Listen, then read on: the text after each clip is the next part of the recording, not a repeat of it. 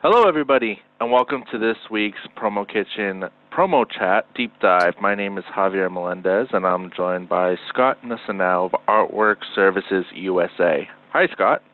How you doing, Javi? I'm doing well, and just so everybody is aware, this podcast uh, and Deep Dive is going to be sponsored by Maple Ridge Farm, so very special thank you to them. So, Scott, we wanted to discuss logistics. Now, you have a very deep history as a supplier um, who shipped hundreds of thousands of packages in your lifetime. And here at All Star, where I am, we ship hundreds of packages a day of premium incentives. So I want to jump into one of the questions we had that was kind of an interesting response. So Q2 was one of the most stressful things about shipping logistics is that we can't control every step of the process. How do you solve logistic problems when there's a snafu um, and it's out of your hands? So your response was, well, we can't control everything, which is accurate, and but we can creatively mitigate negative effects of logistics snafus and find ways to swap out the uh, swap with good open communications. And if you see a potential S storm, which I'm going to interpret as a snowstorm, seeing as we're both from the Northeast. Okay. If you see a poten- potential uh, snowstorm on the horizon, say something, offer alternatives, and provide uh, options. So, Scott, how do you best do that? How do you swap out those uh, those uh, snafus and, and mitigate some of those risks on your end? Well, the, the first thing is is communications. Communications is so important, and it's where a lot of people fail. They'll they'll do a job well, but they don't communicate what's happening, or they can mitigate a, a problem, but failure to communicate often leaves uh, someone out of the loop and wondering what's happening or what has happened. Uh, the best way that I've found is to is to is to monitor things to to stay on top of it. And if you see something that looks like it could potentially go south, say something, communicate plain and simple. Yeah, and we've seen that here too when we have critical shipments. We'll go ahead and I'll look at like, okay, you know there's a huge snowstorm coming if you're in the northeast, let's say, oh. or um we actually just had this last week where um Hurricane Dorian was about to come through. And We had some packages going to Florida and I said, "Okay, let's upgrade them to uh, guaranteed shipping." Granted, there's more cost there, but you just don't know how that's going to affect services. And you had to, we had to eat a little bit of uh, the guaranteed service, but it got to uh, to the client before the event, so everybody was happy. Um, and from my side of things, the way I look at it is, you've already done 90% of the work. It's just getting it there at this point. So why wouldn't you give it the same amount of care and attention uh, and follow up you would have with the supplier as you would making sure that the actual printed items are actually going to get there. Absolutely, and and I think that's that's a that's a great example. Um, I thought you were going to say we had a snowstorm last week.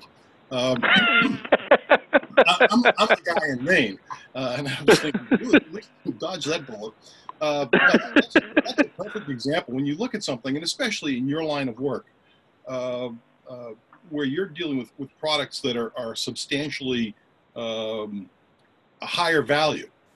And a failure for delivery constitutes a, a, a much more grave situation. So in your mm-hmm. case, you saw the potential for something going sideways, um, and you took a proactive approach. And, and, and I think that's, that's very, very, very helpful uh, and something that adds value to people working with you because you are that kind of person, because your company does represent that type of intuitive thinking. Well, I, I definitely appreciate that. And that's kind of leading me into this next question that was asked that I think you and I kind of uh, have a pretty uh, collaborative thought mind on, which was the question was, how do you feel about free shipping when we know there's really no such thing? Um, your response to that was, in my opinion, free shipping is more for the lazy. It provides a quick, concise, and at a glance, sometimes time saving pricing. But we all know that almost nothing is free, and that personally I'm pretty good at math and prefer transparency, but I'm not John Q. Public. So exactly. I'm of the same mind where I'm looking at a project and I say, okay, you know, how should we do this? And you know, some people will build in pricing like setups and things like that. But why not just list them out? And you see all the time where there's people in retail and stuff, and they'll say, "Well, free shipping," but you and I both know that that's not really free. There's a cost associated somewhere. How do you look at free shipping and say, okay, I'm not going to offer it to you free. Here's what we're actually looking at, and how do you best handle? Well, I'm going to get that free from X Y Z person. The I'm making some notes here as I look down. There's there's two different kinds of free shipping in my perspective, and I'm I'm pretty sure that you would agree, or at least I'm putting you on the spot now and making that on you. Um, there's that's consumer that's consumer centric. We like free shipping when we go to when we go to Amazon and we're going to order. Uh, I, I just ordered some some filters for my humidifier. Free shipping, easy. That's done. I mean, it's it's very basic. Free shipping on the commercial side is a little bit can be a little bit more insidious. Free shipping can be um, via Pony Express. So your free shipping may have it there, the product there in three weeks, but it was free. Where I like the transparency is I'm going to pay for the product and I get a voice in how it's going to be shipped. If I know it's being shipped by one of the you know the standards, if it's if it's in small parcels, UPS or FedEx uh, or DHL, whoever, you have a fairly reasonable window um, uh, of expectation, what you're going to get for services, when you're going to see the product. Um, the the the idea of free shipping in commercial commerce, uh, to me, is really uh, there's there, there's danger in there, and and uh, and as I said before, I know I'm not John Q. Public, but I can add.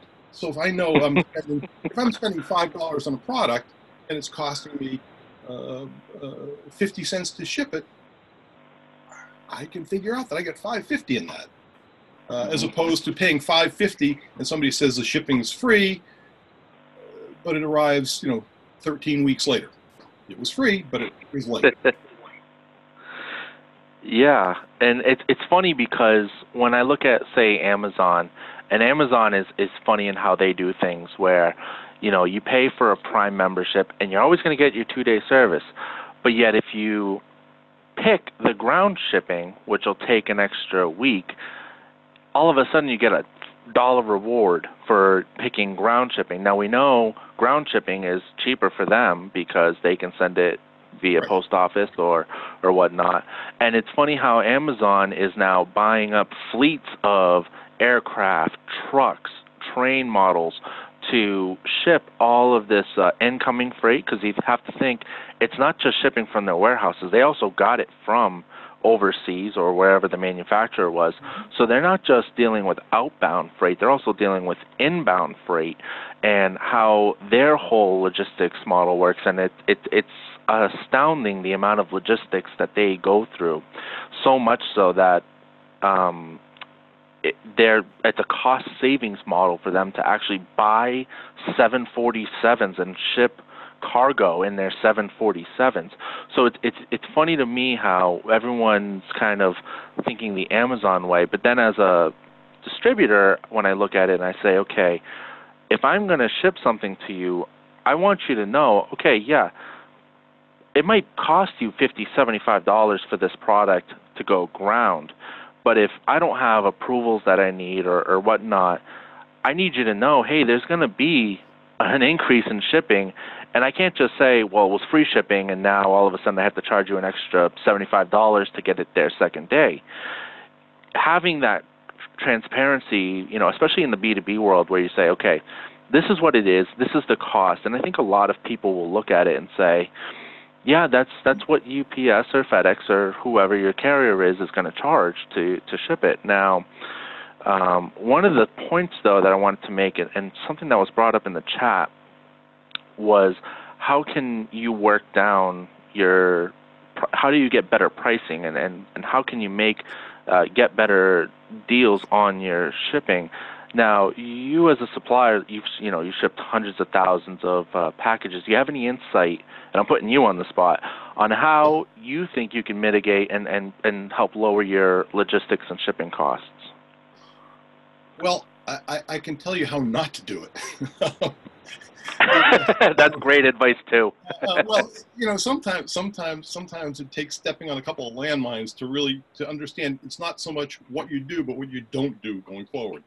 Uh, uh, as, as, as a small to, to mid-tier business, um, the the thought back then in my early days of paying a broker or a middleman something you know to do something was just it, it, it was antithetical to everything I believed in. I can do this. I can, I, I can be my own.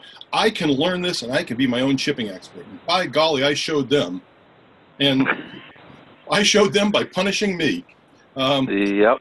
and the amount of time that I that I wasted, and ultimately uh, absorbed costs that were far greater than having contracted with a, a, a, a through a consultancy or, or a, a, a, brokerage relationship, somebody whose job it was to manage this on a day in, day out basis. I, I look back at it and I smile and again refer to it as one of the landmines, one of the many landmines that I've stepped on. Um, I'm convinced that there's nothing in this world that I cannot do. There is a very finite number of things that I can do well. Uh, and, and, and, having served as my own logistics expert um, was, was a, was a uh, um, somewhat of a recipe for disaster. Uh, I, I, would say that, that depending upon what your needs are, what the company's needs are, uh, working with a, a broker um, or an expert not for the day in day out and maybe you even do because sometimes they can negotiate better rates than you can get uh, as, as, an individual company because they're aggregating so much uh, uh, traffic. But working with somebody once again i'll, I'll pick on, on, on, your company and, and, your, your line of business where you're dealing with things that are go right ahead. You're, you're dealing with, with products not not exclusively but in many cases you're dealing with products that are on the higher end of the price spectrum and they are much more time sensitive um, so a failure on your end can constitute a real disaster. And, and also, given that I believe, if I understand your, your company uh, um, and your model uh, uh, appropriately, a, a failure in any one step, in any one order, can constitute the loss of a very, very, very substantial client because I, I, I was reading, you know, your average client, uh, um, mm-hmm. the size, etc. So it's not just simply screwing up an order. You can screw up a relationship that could ostensibly cost you millions of dollars of revenue.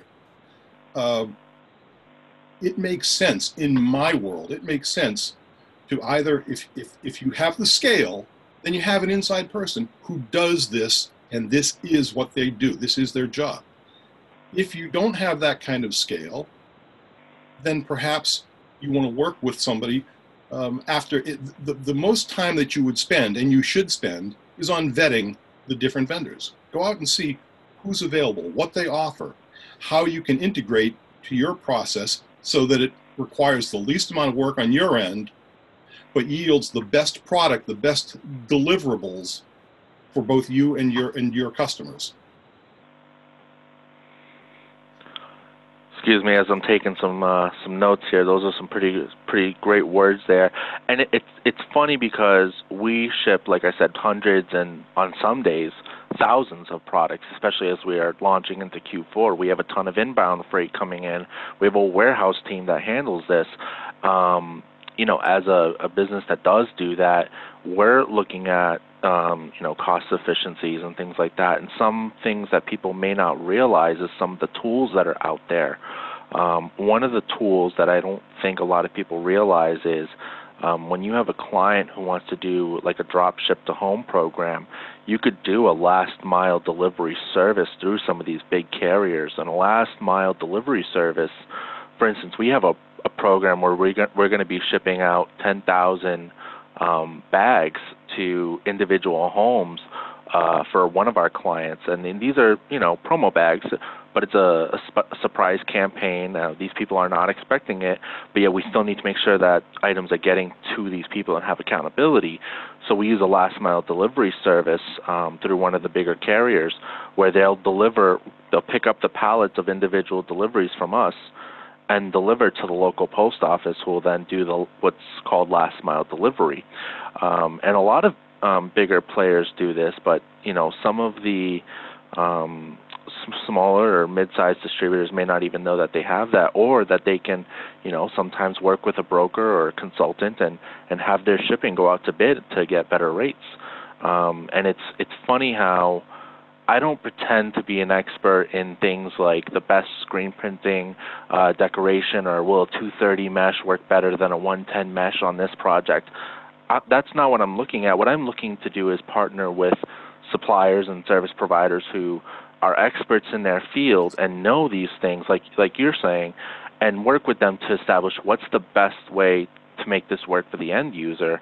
And it's it, it's it's funny how when you relate that to, you know, companies like uh, Amazon or Walmart and things like that, they're having the same conversations just on a bigger scale. So everyone's talking the same, and everyone's u- utilizing the tools that they have in their toolbox. But it's it's it's funny how it all en- ends up being what's the best way to get the product to the client, whether it's a commercial or uh, a consumer, and what's the most efficient way to do it that's most appeasing and best price to the client mm-hmm. or customer. So it's it's it's just funny how we, we we all when you look at the whole conversation, it's really rounding back out to that. Um, and by the way, I'm used to taking the hits. I'm a Boston sports fan, so we're used to taking the hits all day long. So you're you're, you're a what?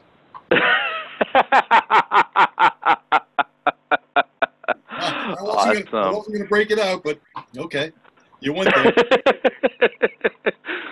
well, awesome, Scott. I think this has been a great conversation, and I uh, I really appreciate you jumping down uh, on here with me. And uh, again, special thanks to our friends at Maple Ridge Farms um, for sponsoring the deep dive here, and um, we'll be definitely talking here in the next promo chat. Great being here with you, Javi. Have a great day, and go Patriots. Go Patriots.